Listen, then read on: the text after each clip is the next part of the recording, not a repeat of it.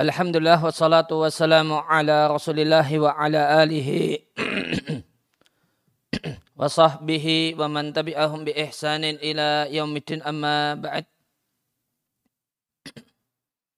Kaum muslimin dan muslimah rahimani wa rahimakumullah kembali kita lanjutkan membaca dan mentelaah tazkiratus sami wal mutakallim fi adabil alimi wal muta'allim karya Ibnu Jamaah rahimallahu taala dengan mengacu pada penjelasan yang dibawakan oleh Syekh Saleh Al-Utsaimin hafizahullahu taala.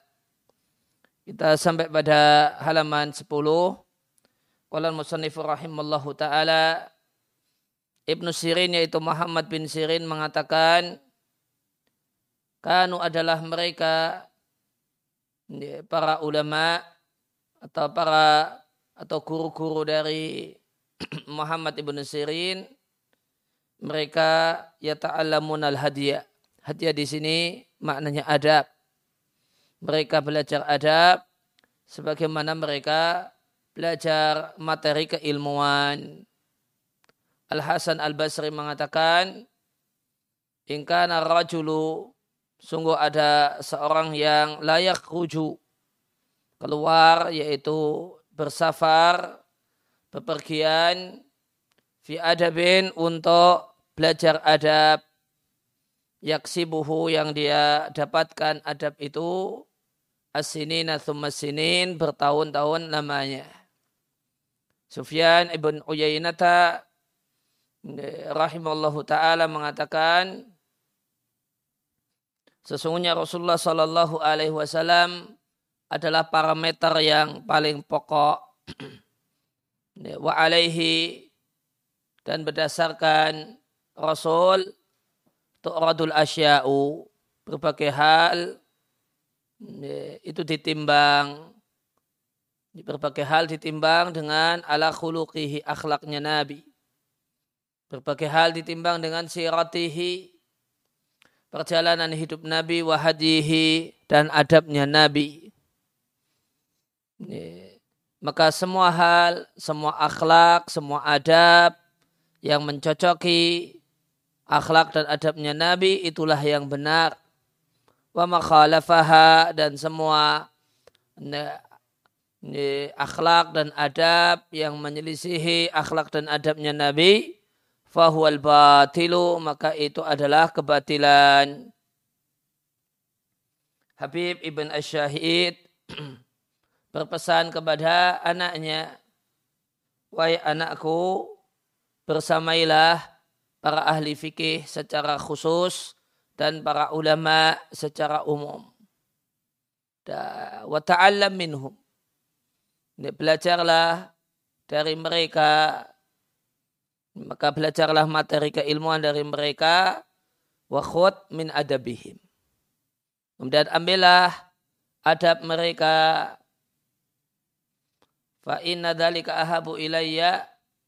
Sesungguhnya hal itu yaitu belajar adab para ulama itu lebih aku sukai daripada banyak hadis yaitu banyak ilmu.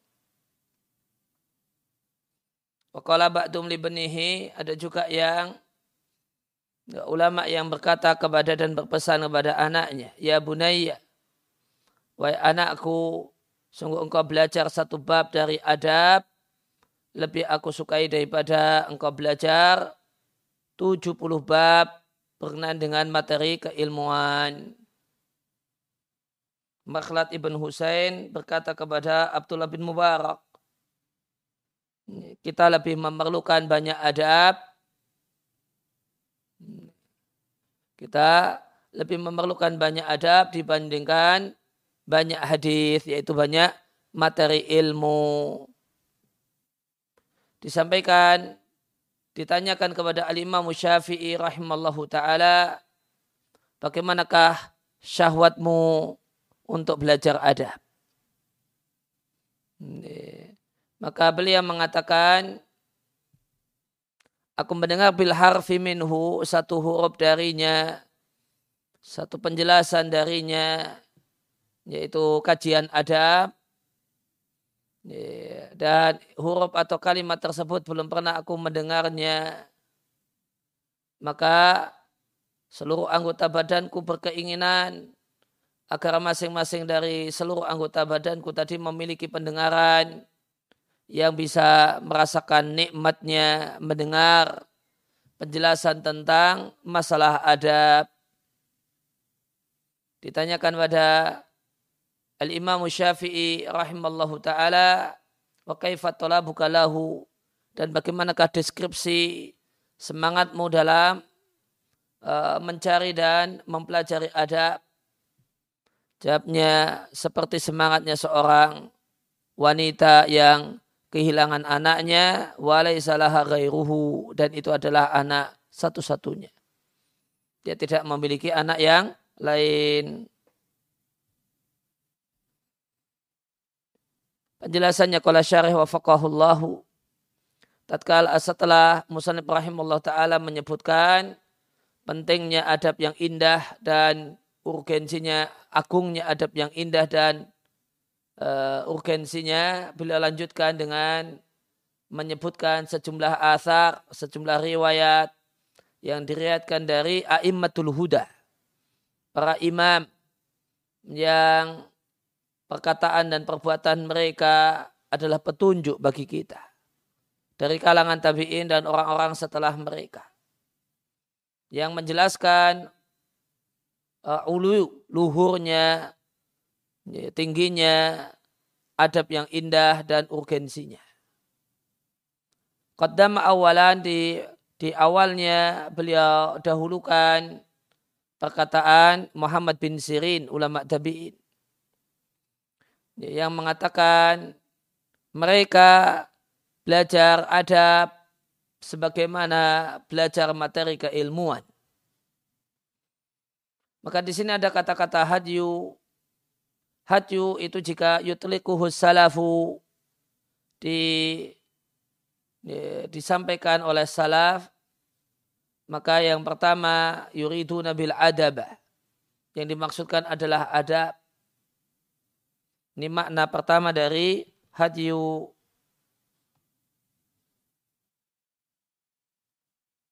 Kemudian ada makna yang kedua dan terkadang mereka menggunakan hu yaitu ada uh, dan mereka inginkan bihi dengan kata-kata hadyu. Ma yashmulu tariqata kullaha. Mencakup jalan dan kekhasan dan kebiasaan seluruhnya.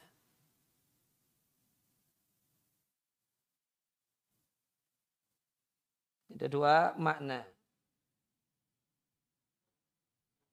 Contohnya mereka para ulama di masa silam mengatakan fulanun ala hadjin hasanin itu artinya ala tariqatin hasanatin berada di atas jalan, perilaku, pemikiran, cara berpikir, adab, akhlak yang bagus. Tariqah hasanah. Nah ini tentu kalau adab dalam makna yang kedua, ini adab dalam makna yang luas. Maka mereka terkadang memaksudkan bihi dengan kata-kata hadyu maknan khasan. Makna yang sempit. Nah, jika makna sempit yang diinginkan, maka mereka inginkan dengannya adalah adab. Ya, contoh makna sempit, hadyu dalam artian makna yang sempit adalah hadyu dalam perkataan Muhammad bin Sirin. Karena Muhammad bin Sirin menginginkan dengan kata-kata hadyu Huna di sini beliau inginkan pengertian adab. Alasannya karena Muhammad bin Sirin menyebutkan uh, ba'da uh, tariqah, sebagian tariqah setelah hadyu dengan mengatakan sebagaimana mereka mempelajari materi keilmuan dan ilmu dan pengetahuan seseorang itu bagian dari tariqah dirinya pengetahuan khas, cara pandang khas seseorang itu bagian dari tariqah. Ya, jalan hidup seseorang. Ya, maka rikasnya hajun memiliki dua uh, pengertian, makna yang luas, yaitu tariqah, jalan hidup seseorang. Nah, jalan hidup seseorang itu mencakup ya, semua aspek. Ada adab, ada akhlak, ada pengetahuan, wawasan, cara berpikir. Nah, nah itu semua ya, gabungan itu semua adalah tariqah. Kemudian yang kedua ya, terkadang haju maknanya adalah makna sempit. Dan ya, yaitu yang dimaksud dengan haju adalah adab. Dan ada faedah yang menarik. Ucapan Muhammad bin Sirin kanu adalah mereka yang dimaksudkan adalah guru-guru terdahulu yang dijumpai oleh Muhammad bin Sirin yaitu para sahabat Ridwanullah alaihim dan para tabi'in senior. Maka kata-kata kanu mereka jika terdapat dalam asar yang berasal dari tabi'in atau tabi' tabi'in dan generasi setelahnya yuradu biha yang dimaksud dengan mereka adalah salah satu dari dua makna. Yang pertama, makna yang diinginkan adalah makna yang luas. Maka yang diinginkan adalah al-masikhah al-muqaddimah.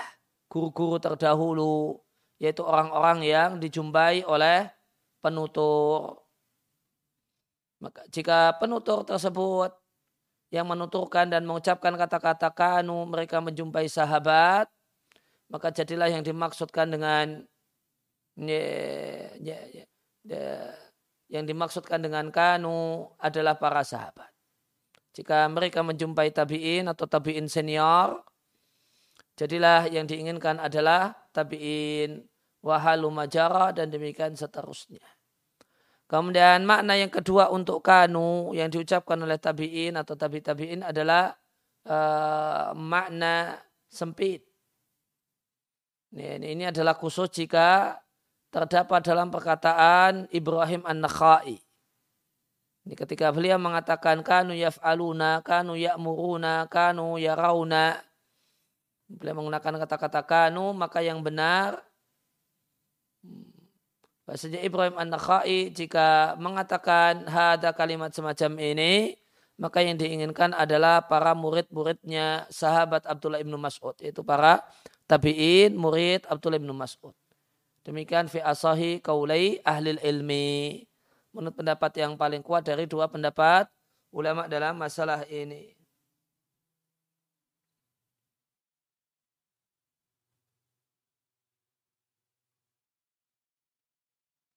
Maka asar yang disebutkan dalam perkataan Ibrahim An-Nakhai kanu yarawna mereka berpandangan atau kanu ya'muruna atau kanu yahsabuna mereka menyangka maka yang dimaksudkan adalah murid-murid Abdullah bin Mas'ud yang merupakan guru-guru dari Ibrahim An-Nakhai yang beliau jumpai di Kufah.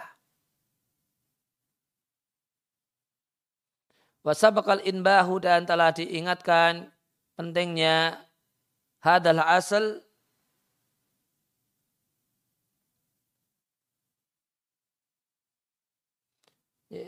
kaidah ini wa azamati dan keagungannya karena sudah tersebar dalam perkataan Ibrahim An-Nakhai. Di azamati tilkal madrasatil ilmiyah dan beliau menyebut kanu kanu tersebut karena demikian agungnya uh, institusi keilmuan yang dibangun oleh Abdullah ibnu Mas'ud fil Kufah di Kufah. Kemudian Ibnu Jama'ah, kemudian penulis Musanib rahimahullah ta'ala melanjutkan dengan perkataan Al-Hasan, yaitu Al-Basri. Ini ada satu faedah penting dari Sasolah Al-Usaimi. Kata-kata Al-Hasan jika utliqa, jika disebutkan tanpa penjelasan tambahan, maka tidaklah tertuju la sarifu lam yan sarif tidaklah tertuju kecuali kepada Al-Hasan Al-Basri. Kalau ada Al Hasan bin Ali atau yang lainnya, maka semestinya ada keterangan tambahan tidak boleh hanya menyebut Al Hasan saja. Namun ditegaskan Al Hasan bin Ali atau ya, atau siapa gitu.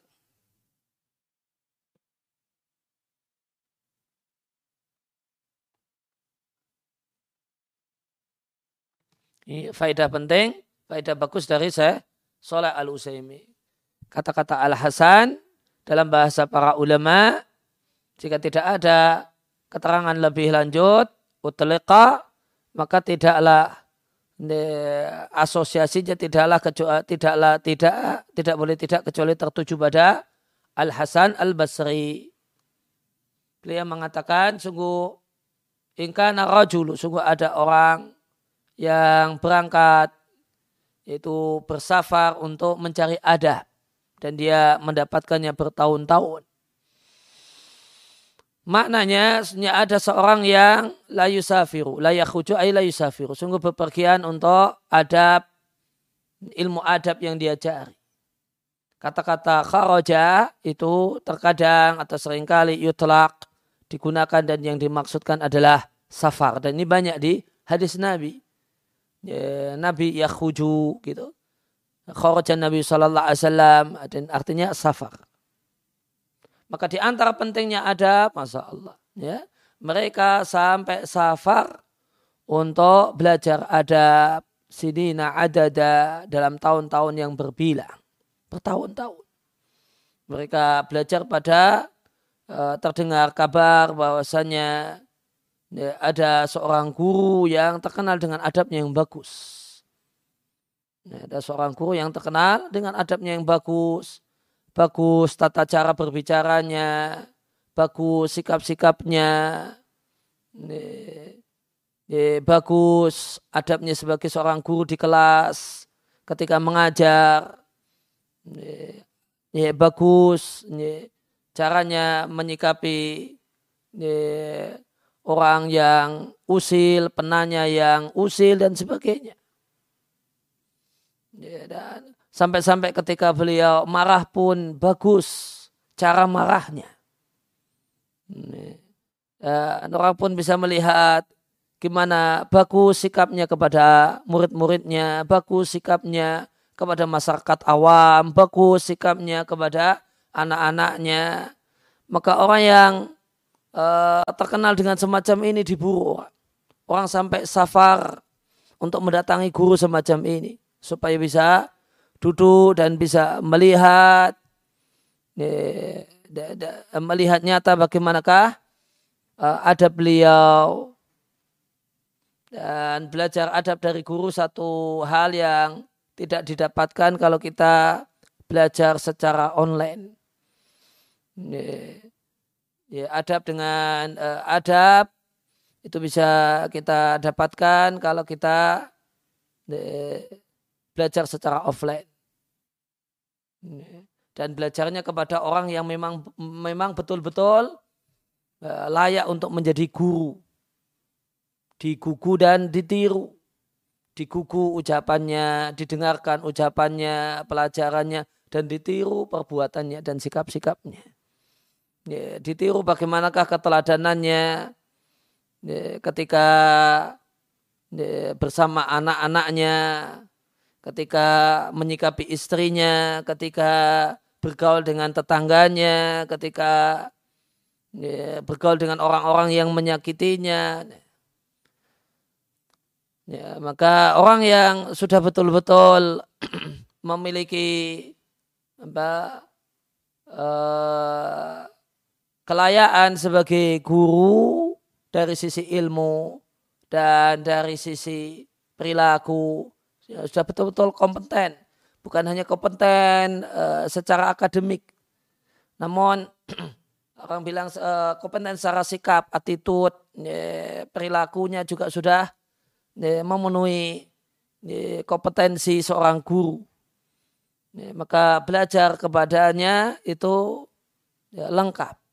Belajar materi keilmuannya, materi ilmunya dan belajar dengan melihat, dengan menyimak uh, adabnya, sikapnya. Ketika ridha dan ketika marah, ketika senang dan ketika gembira. Maka kita bisa lihat cara beliau ketika berterima kasih, ketika mendapatkan kebaikan dari orang. Gimana cara beliau ketika berbuat baik kepada orang uh, sikap beliau ketika dapat musibah, dapat masalah. Ini semuanya bisa jadi uh, hal yang bisa di, dipelajari. Nah, maka orang semacam ini layak untuk para penuntut ilmu untuk belajar, datang dan berjumpa langsung dan belajar dari beliau. Dan orang yang betul-betul sudah sempurna sebagai memenuhi kompetensi sebagai seorang guru dari sisi keilmuan dan dari sisi adab dan perilaku tentu uh,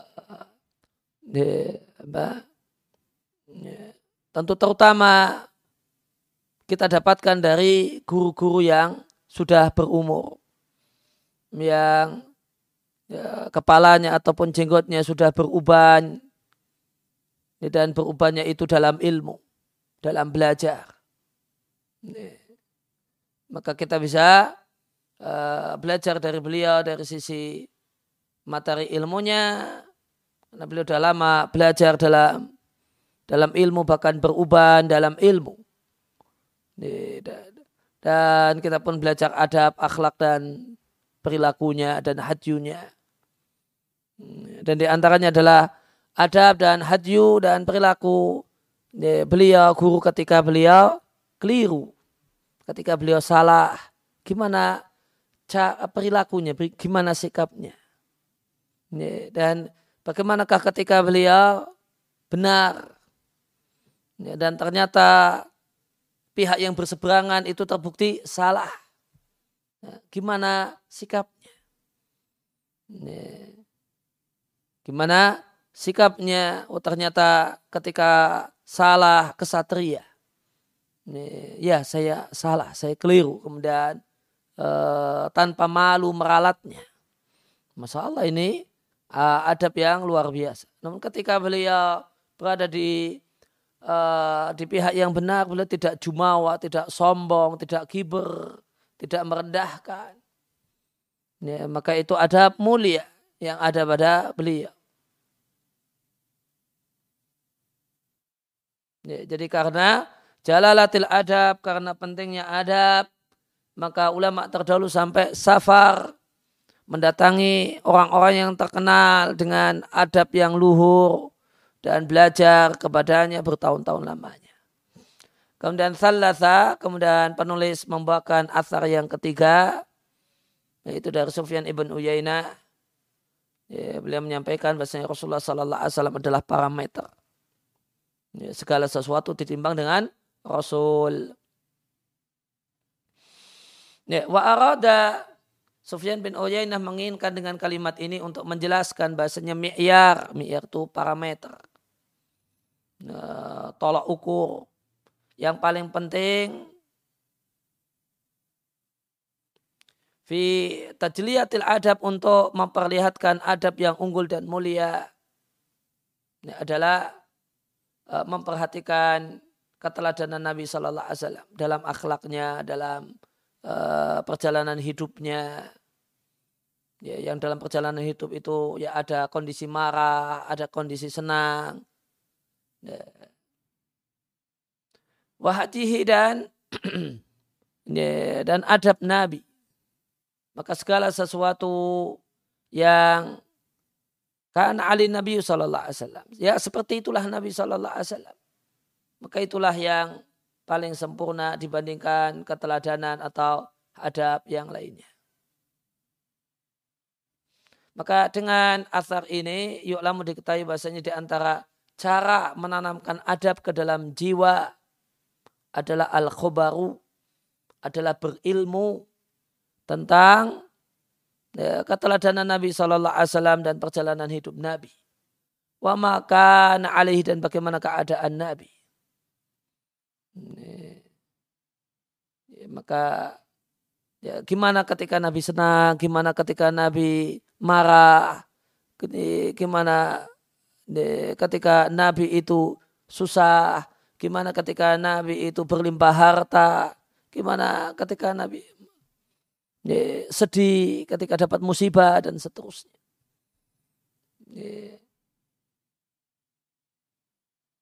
Fa'ina nufusa maka jiwa orang yang beriman tatasawwafu sangat menginginkan untuk bisa mengikuti keteladanan Nabi Shallallahu Alaihi Wasallam fitakikil umuri dalam perkara yang kecil-kecil wajaliliha dan perkara yang besar-besar. Faidah dzukira al khuluq bima maka jika disebutkan satu akhlak dan akhlak itu adalah maka alih Nabi Sallallahu Alaihi Wasallam. Akhlak yang dimiliki oleh Nabi Sallallahu Alaihi Wasallam yang merupakan akhlak mulia. Karena dalika ahra maka itu lebih layak fi qabulihim lahu uh, layak mereka untuk menerimanya mereka kaum muslimin menerimanya dan menelusurinya ya, maka di antara ya, Ya, berarti maka di antara cara menanamkan adab dalam diri kita adalah kajian sirah nabawiyah. Namun kajian sirah nabawiyah yang tidak hanya sekedar uh, menekankan pada cerita, namun juga men, me, uh, menekankan pada fawaid tarbawiyah. Ya, pelajaran, edukasi ya, yang bisa diambil dari potongan-potongan kehidupan Nabi Sallallahu Alaihi Wasallam. Dan uh, dan termasuk dalam hal ini dan bisa kita katakan uh, di antara kemudian derivat atau turunan dari pelajaran uh, dari kajian sirah yang itu punya kemudian eh, pengaruh langsung untuk adab adalah manakala sirah itu membahas tentang ahwalun nabi keadaan nabi sallallahu alaihi wasallam. Gimanakah ketika nabi marah ketika nabi sedih ketika nabi berlimpah harta ketika nabi uh, musibah ketika nabi sakit dan seterusnya dan mungkin di antara buku yang bagus dalam ya, masalah ini ya mudah-mudahan ya Allah berikan umur panjang untuk bisa membacakannya adalah buku yang judulnya Ahwalun Nabi keadaan Nabi Sallallahu Alaihi karya uh, Syekh Muhammad ibn Salah al Munajid hafizallahu taala wa faqahu. Ya, di situ kita akan banyak belajar tentang uh, tentang haji Nabi Sallallahu Alaihi Wasallam, tentang adab Nabi Sallallahu Alaihi Wasallam tentang keteladanan Nabi Sallallahu Alaihi Wasallam. Sumadzakar asaran rabi'an, kemudian penulis membawakan asar yang keempat dari Habib Ibn Syahid rahimallahu ta'ala. Beliau berpesan kepada anaknya untuk semangat belajar dengan ahlinya. Belajar ilmu dari pakarnya, dari para fukuhat dan ulama. Dan beliau berpesan bahasanya ketika belajar offline dengan orang yang berilmu, pelajarilah adabnya. Dan beliau katakan bahasanya hal tersebut, yaitu apa yang engkau ambil dari adab para ulama, min adabim wa dalihim, dalihim ya sama, perilaku ulama, wahajihim, dan sama ya, kurang lebih dal sama haji itu sama, perilaku.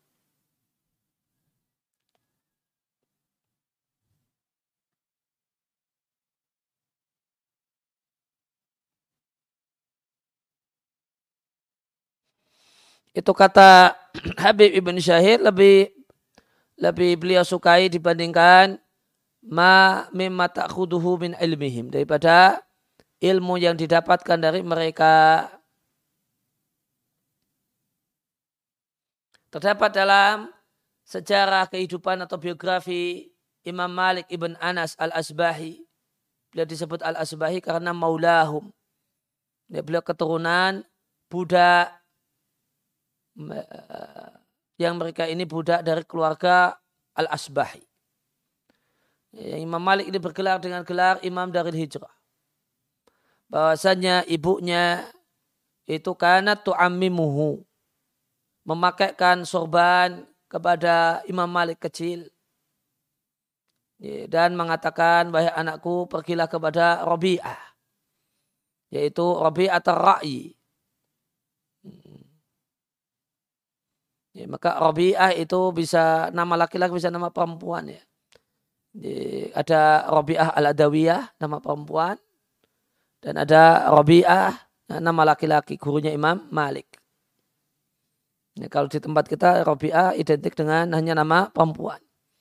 Ya, tapi kalau dari dari sisi bahasa Arab, ya Robi'ah itu bisa nama laki-laki, bisa nama perempuan. Robi'ah itu ahli fikih kota Madinah pesan guru uh, pesan sang ibu ta'allam min adabihi qabla ilmihi ambil pelajaran dari adab sikap gaya berbicara cara bertutur kata cara meletakkan tangan cara meletakkan kaki cara duduk cara berjalan atau kalau kemudian membersamainya saat makan, cara makan. Ya, maka pelajarilah adab darinya sebelum pelajari ilmunya. Dan sebelum itu maka kita jumpai sang ibu ini telah mengajarkan adab kepada muridnya, eh, kepada anaknya yaitu Imam Malik rahimallahu taala dengan beliau pakaikan sebelum berangkat ke majelis ilmu dipakaikan sorban. Artinya datang ke majelis ilmu dengan pakaian sopannya majelis ilmu. Jadi, kalau dalam bahasa kita ya pakai peci, kalau laki-laki ya pakai peci, ini, pakai baju koko, nanti kemudian uh, kemudian bawahannya pakai sarung atau pakai celana yang longgar, jangan celana jeans, dibawa ke majelis ilmu atau celana training, celana olahraga untuk duduk di majelis ilmu. Ya, bukan kemudian dengan datang ke majelis ilmu dengan kaosan gitu.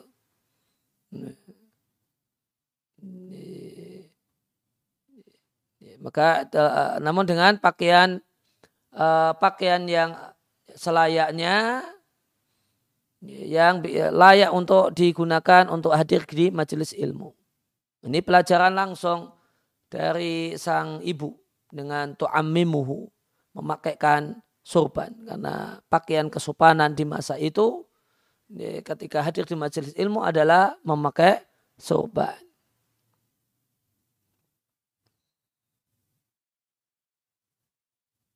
Fakanu maka adalah mereka berpandangan bahasa di antara tujuan membersamai guru adalah at-ta'adubu bi adabihim. Beradab dengan adab guru.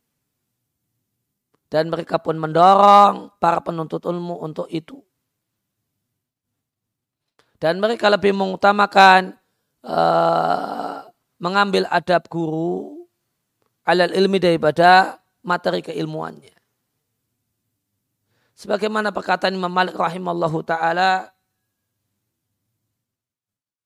kepada sebagian orang Quraisy, Ya ibna akhi, wahai anak saudaraku, ta'allamil adaba qabla an tata'allamal ilma. Ya, belajarlah adab sebelum engkau belajar ilmu. Di antaranya adalah ya, belajar adab ketika berselisih dari guru. Ya, gimana?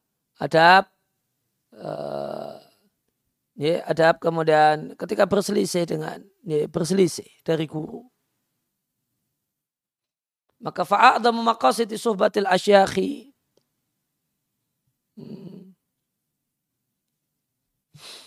maka di antara maksud yang paling penting membersamai guru adalah imtisalu mahum alaihi adalah uh, yeah, melaksanakan dan meniru mahum alaihi min hadin wa dalin. Ya, hadin dan dalin kurang lebih perilaku.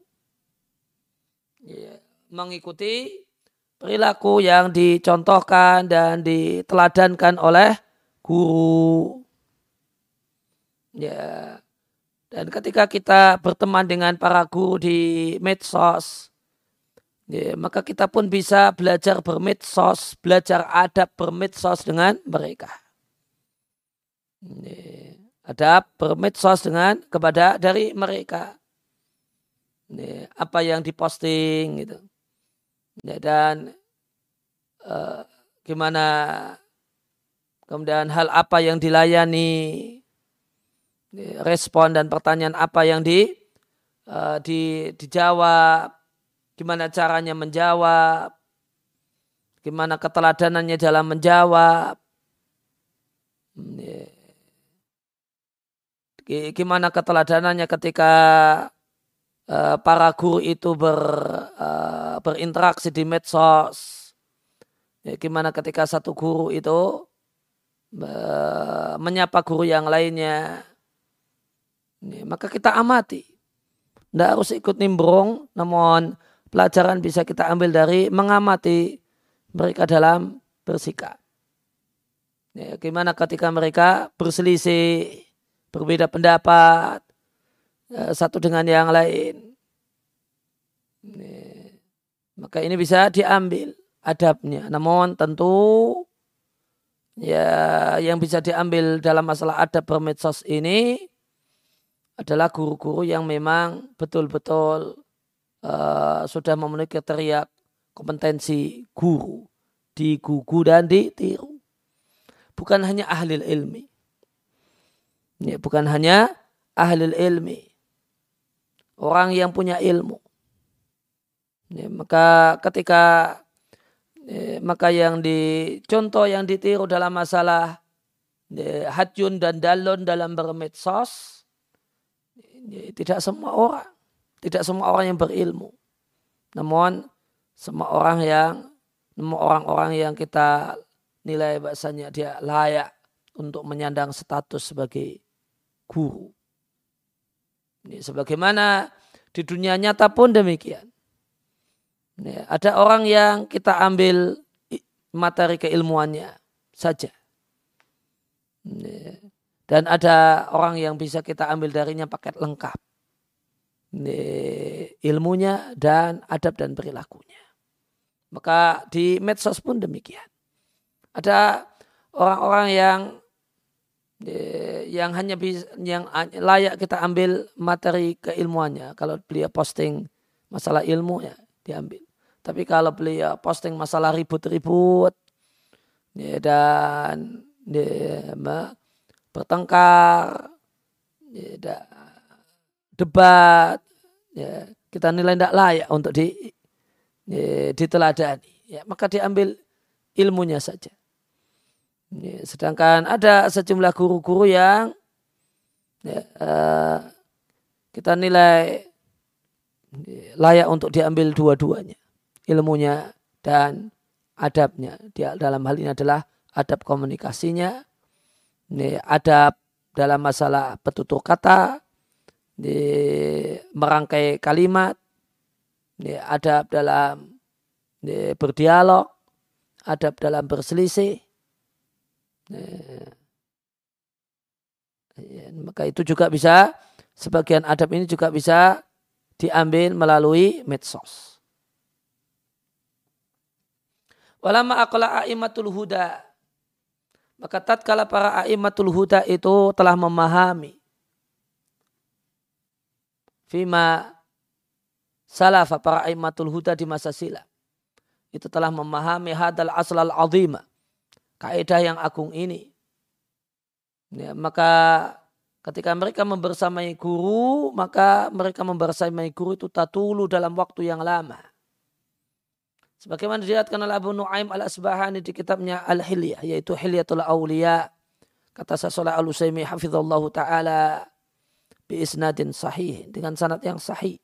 Dari Al-Abbas ibn Abdul Azim, beliau mengatakan, aku mendengar Al-Nabi mengatakan, Aku mendengar Malik ibn Anas mengatakan.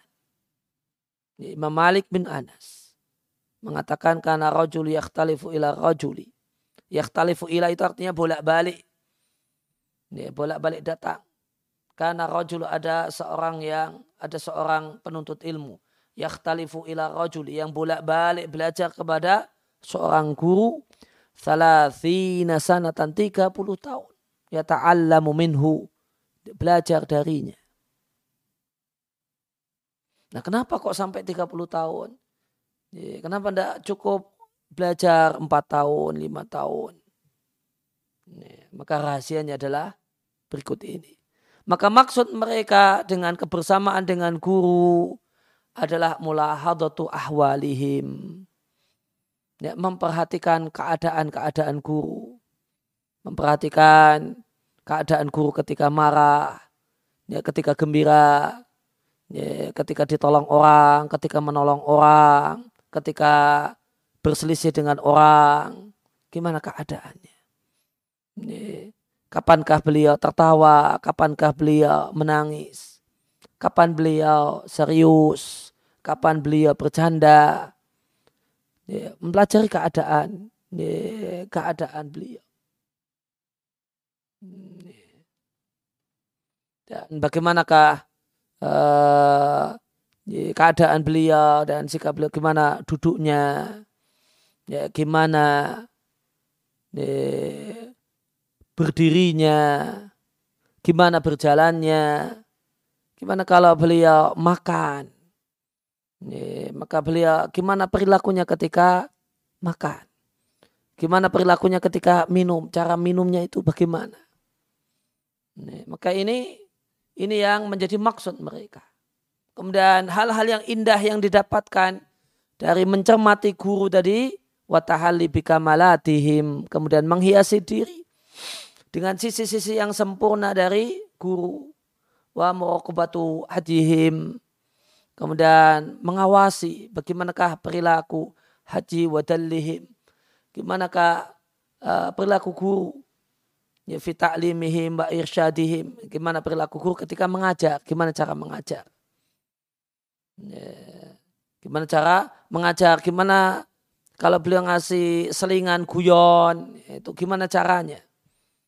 Atau gimana dan berapa besar porsinya.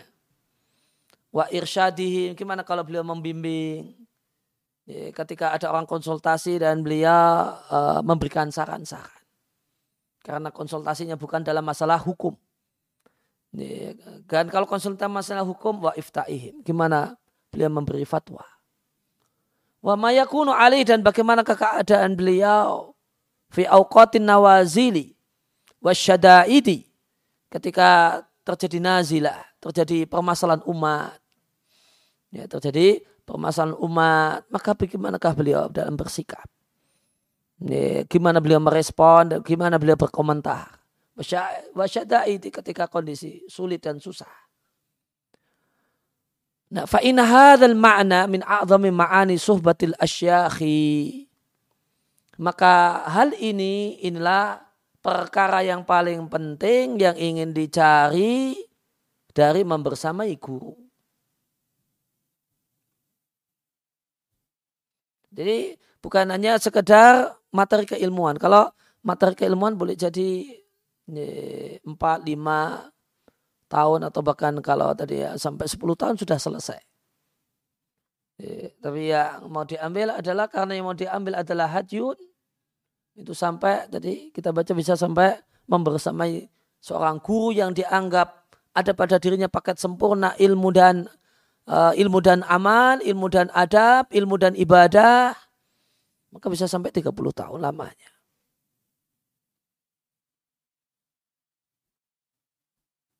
Kemudian beliau lanjutkan dengan asar yang kelima dari sebagian mereka. Sebagian ulama berkata dan pesan kepada anaknya.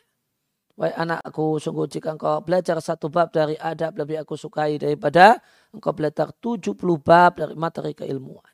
Maka isi asar ini adalah menjelaskan ya, keagungan adab.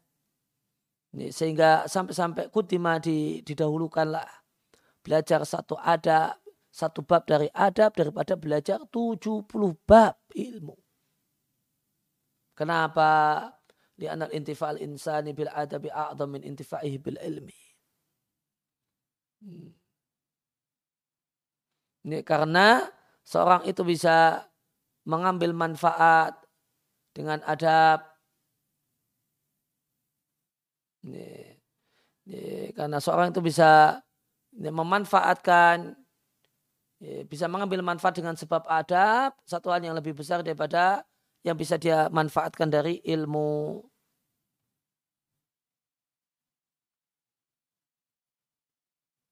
Bahkan manfaat yang lainnya.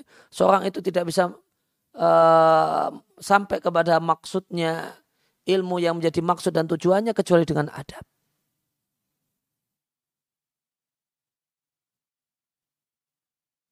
Ilmu yang diajarkan oleh seorang guru itu akan masuk ke hati murid syaratnya murid itu menggunakan adab saat berinteraksi dengan gurunya. Sehingga Yusuf ibn Husain rahimahullah ta'ala mengatakan bil adabi tafhamul ilma. Dengan adab terhadap guru, terhadap ilmu, terhadap kitab, terhadap buku, tafhamul ilma anda akan faham ilmu. Maka ilmu akan terbuka. Dan ilmu akan masuk ke dalam hati dan jiwa. Hmm. Dan dalam dataran ya, yang lebih luas, dataran dunia dakwah, maka adab seorang da'i itulah yang akan membuka ya, pintu hati manusia. Ya, pintu hati manusia, pintu hati masyarakatnya, pintu hati orang tuanya, pintu hati keluarganya itu dibuka dengan adab, tidak dengan yang lainnya. Dengan adab yang indah, maka seorang dai itu akan dicintai oleh masyarakatnya. Dicintai oleh masyarakatnya, oleh orang-orang di sekelilingnya. Dan manakala dan dicintai oleh masyarakat itu adalah langkah pertama untuk bisa mendakwai masyarakat. Dengan sebab adab seorang seorang itu bisa dicintai oleh orang tuanya, kakak dan adiknya, keluarganya dan keluarga besarnya. Dan cinta adalah dicintai adalah langkah awal diterimanya dakwah. Ya masuknya nasihat. Ya, nasihat itu masuk jika berasal dari orang yang dicintai. Ya, nasihat itu masuk ke dalam hati kita jika disampaikan oleh orang yang betul-betul masuk jika disampaikan oleh orang yang demikian kita cintai. Dan yang menyebabkan kita mencintai seseorang adalah adab luhur yang beliau miliki.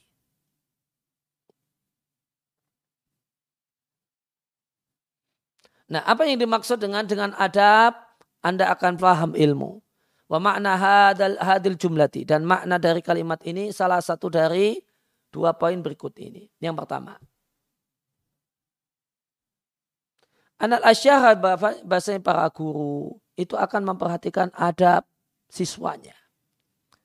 Maka siapa yang uh, wajaduhu dia ya, dia jumpai muta'ahilan atau muta'ahalan.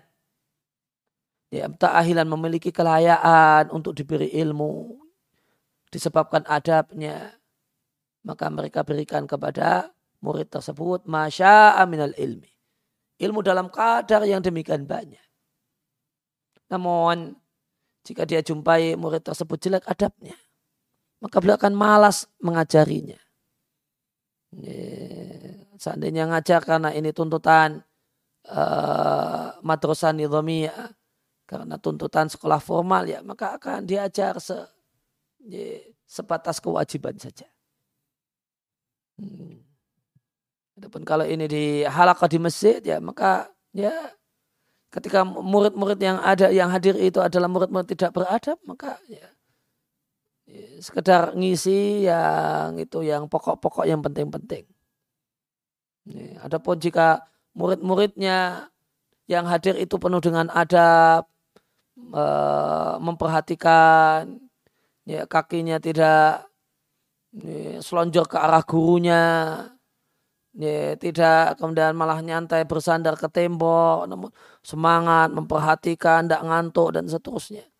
Ya, maka guru pun akan semangat untuk mengajar dan semangat untuk memberikan tambahan penjelasan, semangat untuk memberikan berbagi faedah-faedah ilmu. Kemudian yang kedua, bahasanya Allah Subhanahu wa taala itu memperhatikan hamba-hambanya. Ya, untuk khalqi, untuk makhluknya hal ini. Maka siapa saja yang bagus adabnya, Allah akan bukakan untuknya pintu pemahaman. Karena ilmu itu adalah hurun, masunun, adalah sesuatu yang sangat bernilai, yang tersimpan.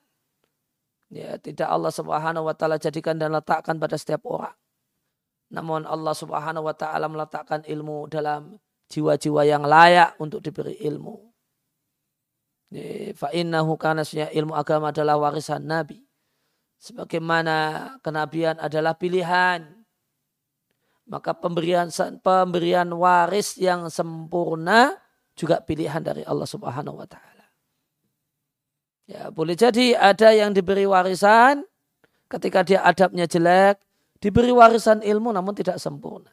Sehingga dia cuma mendapatkan ilmu tanpa mendapatkan adab dan akhlaknya ilmu.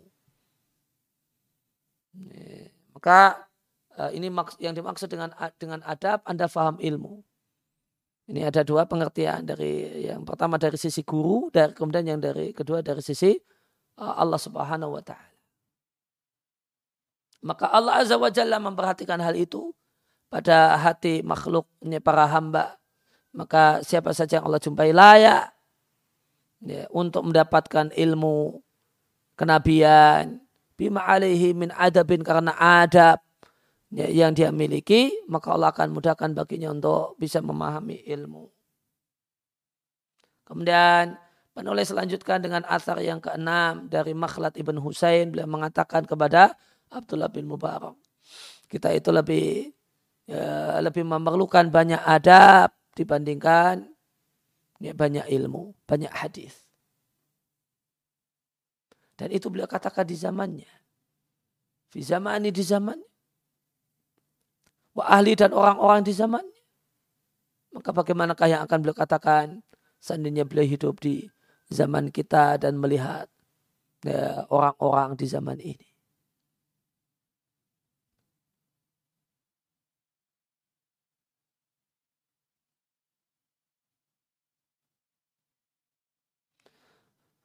Maka ketepatan kata ganti kita itu untuk kita orang di zaman ini asdaku lebih tepat daripada kecocokan kata-kata nahnu untuk mereka. Rahimahullah ta'ala. Fala nahnu sungguh kita lebih memerlukan banyak adab dibandingkan banyak ilmu. Karena ilmu tanpa adab itu membuahkan kesombongan, kepongahan. Karena ilmu tanpa adab menyebabkan meremehkan mudah, meremehkan orang lain. Karena ilmu tanpa adab itu tercemin dari cara bertengkar yang jelek. Cara bertengkar yang jelek. Dan cara yang bertengkar yang jelek kata Nabi wa idha khosoma fajara. Ya, jika bertengkar itu fujur. Ya, melampaui batas. Dan yang dimaksud melampaui batas dalam bertengkar adalah ya, adalah offset dalam bertengkar. Ya, di, di antara fujur dalam bertengkar adalah tidak fokus pada permasalahan. Ya, bertengkar dalam masalah A namun malah fokusnya kepada sisi personnya. Ya, malah kemudian ya, fokusnya bukan argumentasi namun malah uh, memberikan atribut dan label-label. Nah ini uh, ini fujur dalam khusuma, fujur dalam tengkar. Dan itu terjadi kalau dirunut lebih dalam adalah karena ilmu dimiliki tanpa adab. Ketika orang itu berilmu dan dia adalah seorang yang memiliki adab, maka uh, ketika bertengkar, ketika ribut itu sehat. Berpolemik itu sehat. Orang bisa menikmati karena banyak uh, para penonton itu bisa menikmati. Karena dia disuguhkan apa, kekayaan materi ilmu dan disuguhkan adab yang luhur. Itu penonton pun menikmati. Tengkarnya orang-orang yang beradab dan berilmu. Maka gambarannya sebagaimana kata Abdullah bin Mubarak. La ta'tiyana bidzikrina ma'adikrihim. Janganlah engkau sebutkan kami dibanding uh, bersama mereka. Janganlah engkau datangkan penyebutan kami bersama mereka. Laisa sahihu idza masakal muqa'adi. Bukanlah orang yang sehat jika berjalan itu seperti orang yang lumpuh. Maka para ulama salaf itu seperti orang-orang sehat yang berjalan. Sedangkan kita itu seperti orang yang lumpuh. Jika demikian yang dikatakan oleh Abdullah bin Mubarak. Dan beliau adalah generasi tabi-tabi. Beliau katakan kita-kita ini lumpuh. Orang lumpuh, tidak ada apa-apanya dengan dengan sahabat, dengan para ulama di masa silam. Maka bagaimana lagi dengan kita?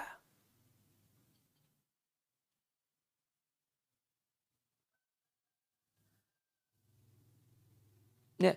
Kemudian asra, uh, waqat asrafa Alais ibn Sa'ad, Lais ibn Sa'ad rahimahullah ta'ala, seorang ulama tabi'in, beliau uh, asrafa melihat sebagian orang yang menekuni hadis, orang yang belajar hadis, penuntut ilmu. Faka'annahu kariha minhum syai'an.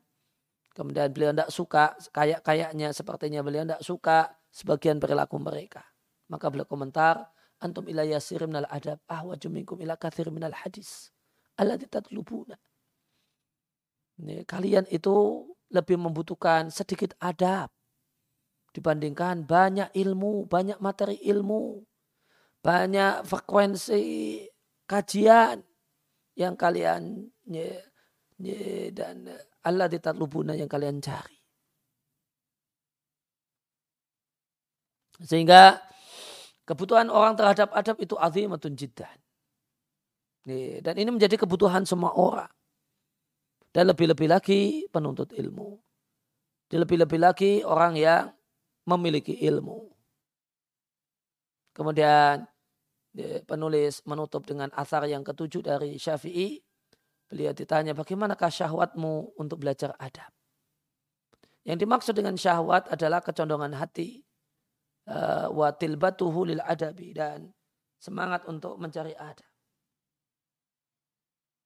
Karena hal-hal al-matlubat, hal-hal yang dicari, minal murodat, yaitu hal-hal yang diinginkan, maka ya, jiwa itu tidak akan tergerak kecuali dengan cinta dan keinginan. Kecuali dengan cinta dan keinginan. Keinginanlah yang menyebabkan orang bergerak, dan cintalah yang menyebabkan orang itu sempurna dalam bergerak. Ya, maka min jumlah tidalika bagian dari cinta dan keinginan adalah syahwat. Ya, Allah ta'tazimu al-insan. Semangat yang seorang itu bertekad untuk mencari satu hal. Dan di antara syahwat, tekad untuk mencari satu hal adalah syahwat ilmu wahia dan sawat ilmu ini ada dalam perkataan banyak a'lamil huda, para tokoh-tokoh pemegang hidayah. Rahimahullahu. Dan sahwat ilmu adalah min ajali syahwati nafsiyah. Adalah sahwat jiwa yang termasuk sahwat jiwa yang paling penting. Maka Imam Syafi'i rahimahullah ta'ala menjawab pertanyaan tersebut dengan mengatakan, jika aku mendengar satu huruf dari adab. Huruf menurut para bahasa para ulama terdahulu lebih lebih luas daripada makna yang dibatasi oleh ulama belakangan yaitu huruf. Maka mereka terkadang menginginkan dengan kata-kata huruf itu satu bagian dari kata ya, yaitu huruf ba, sa gitu. Yang ketiga, kedua terkadang mereka inginkan dengan huruf itu satu kata al kalimah. Kemudian yang ketiga terkadang mereka inginkan dengan kata-kata huruf itu al jumlah minal kalami sejumlah kalimat. Kemudian yang keempat, dan terkadang mereka inginkan dengan kata-kata huruf itu satu kalimat utuh. Bahkan mereka pun yutlikuna menggunakan, ya, mereka namai, eh, mereka gunakan untuk perkara yang mustatir, yang melebar, mustatil, yang meluas, yang memanjang. Dari satu kalimat, jadi kalimat panjang lebar, itu juga di, mereka sebut dengan sebutan huruf. Ya, oleh karena itu al-kiroat kiroat model kiroah model bacaan dalam Al-Quran itu disebut huruf. Kenapa bisa disebut huruf? Bihadal i'tibari pakai sudut pandang ini. Huruf di sini maknanya adalah amrun mustatir mustatil.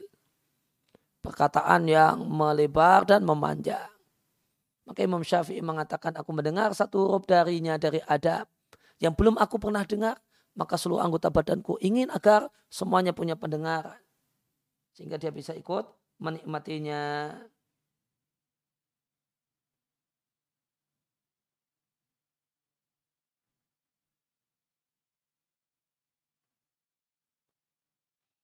Artinya eh, maka Imam Syafi'i menjadikan bagian dari syahwat beliau untuk menuntut adab, belajar adab adalah berkeinginan agar semua anggota badannya seluruhnya memiliki pendengaran supaya mendapatkan uh, tana'ama tatana'ama mendapatkan kenikmatan dengan nikmatnya adab yang didengar.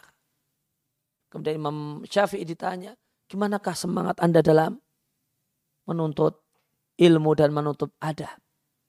Maka kata Imam Syafi'i seperti semangat pencarian seorang wanita yang kehilangan anaknya dan itu anak satu-satunya. Dan ini adalah aksa royatit tolab. Adalah maksimal puncak usaha untuk mencari.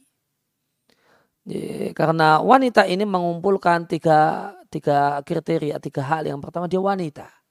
Dan wanita itu lebih lemah daripada laki-laki. Ya, lemah perasaannya. Ini ke, perasaan kehilangan anak.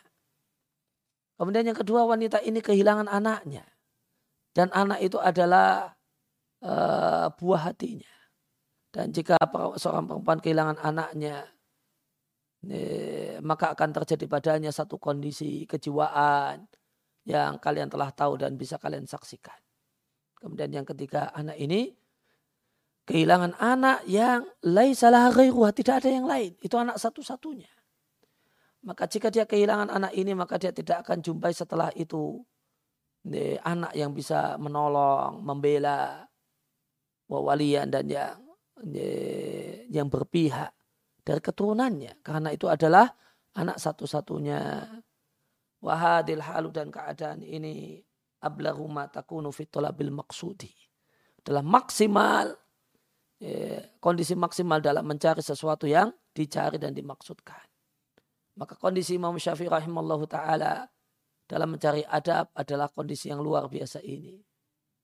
Maka jika engkau ingin mengetahui keadaan kita dan keadaan mereka, ini, maka lihatlah keadaan anda wahai penuntut ilmu saat anda ini, e, mengingat-ingat pelajaran karena mau ujian. Di mukorotika di buku panduan ini, ini, ini, buku mukoror ini, ini, buku ajar yang dipakai dalam dirosa anidhamiyah studi formal maka Anda akan jumpai ketika persiapan ujian, maka akan ada perhatian, atau tolap, semangat dalam belajar.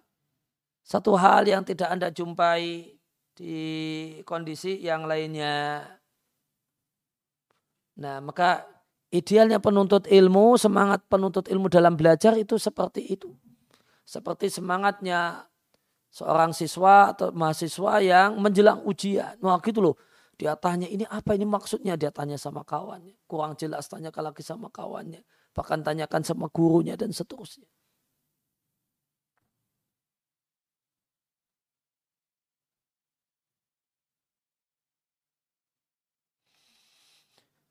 Wakanatil kahalu maka itulah keadaan mereka para ulama terdahulu maka mereka menghafal kemudian belajar bersama, saling mengingat, kemudian mutola'ah membaca buku, dan mereka memiliki nahmah, semangat yang luar biasa dalam hal itu. Dan itu mereka lakukan tanpa memperhatikan kondisi ujian yang diharapkan pada ujian tersebut.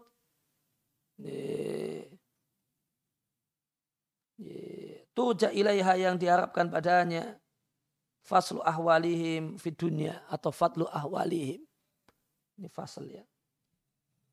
Ini pemisahan keadaan mereka di dunia. Nanti ada yang naik kelas dan ada yang tidak naik kelas.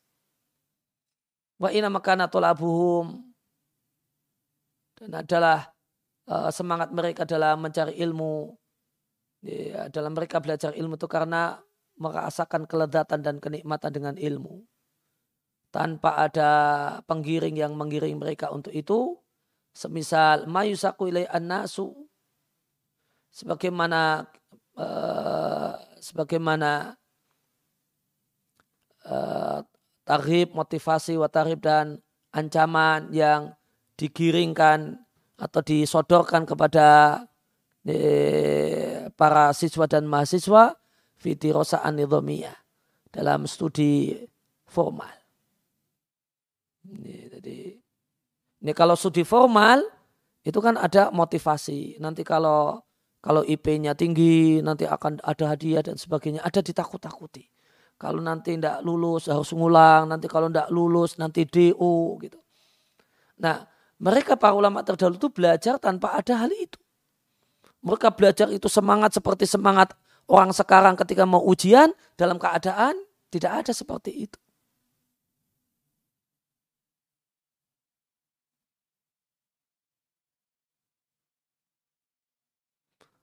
Wahakata dan demikianlah sepatutnya seorang penuntut ilmu berhias dengan metode salaf. Dalam syiddat hirsihi demikian antusiasnya dan dalam demikian semangatnya mencari ilmu. Karena seorang itu jika punya sahwat dengan ilmu, maka hal itu sahwat ilmunya, sahwat terhadap ilmu itu membantu untuk bisa paham ilmu. Namun seseorang jika tidak memiliki syahwat dan kecondongan terhadap ilmu, maka dia tidak mampu memahami.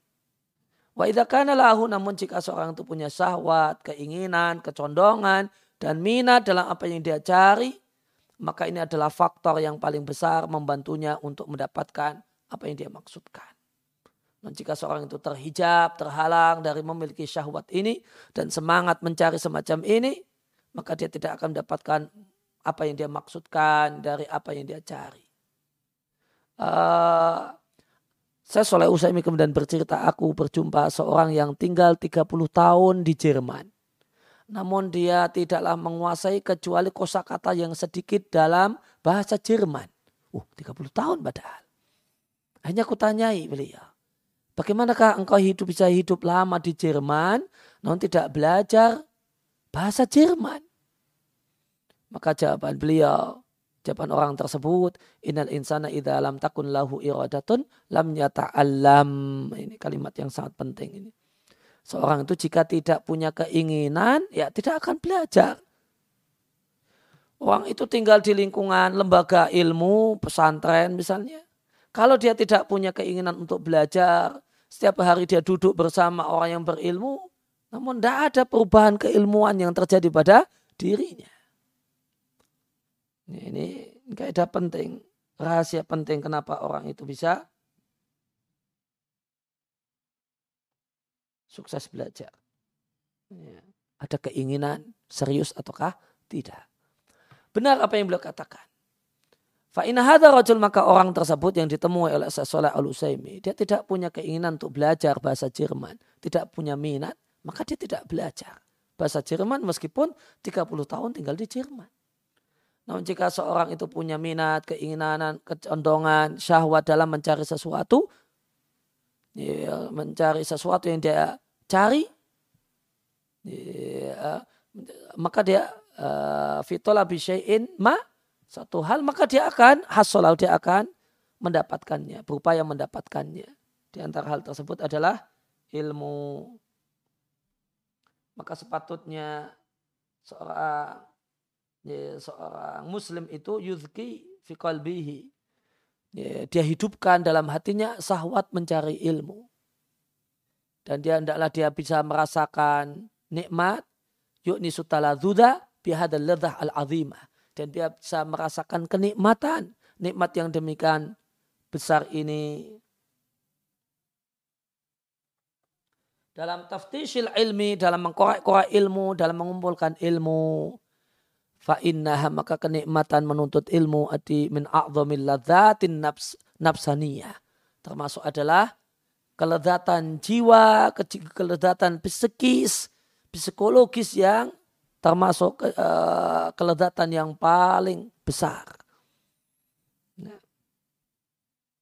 Ya, demikian yang kita kaji kesempatan kali ini. Wassalamualaikum warahmatullahi wabarakatuh. wa ala alihi wa sahbihi wa sallam wa akhiru da'wana alhamdulillahi rabbil alamin subhanaka allahumma wa bihamdika asyhadu an la ilaha illa anta astaghfiruka wa atubu ilaik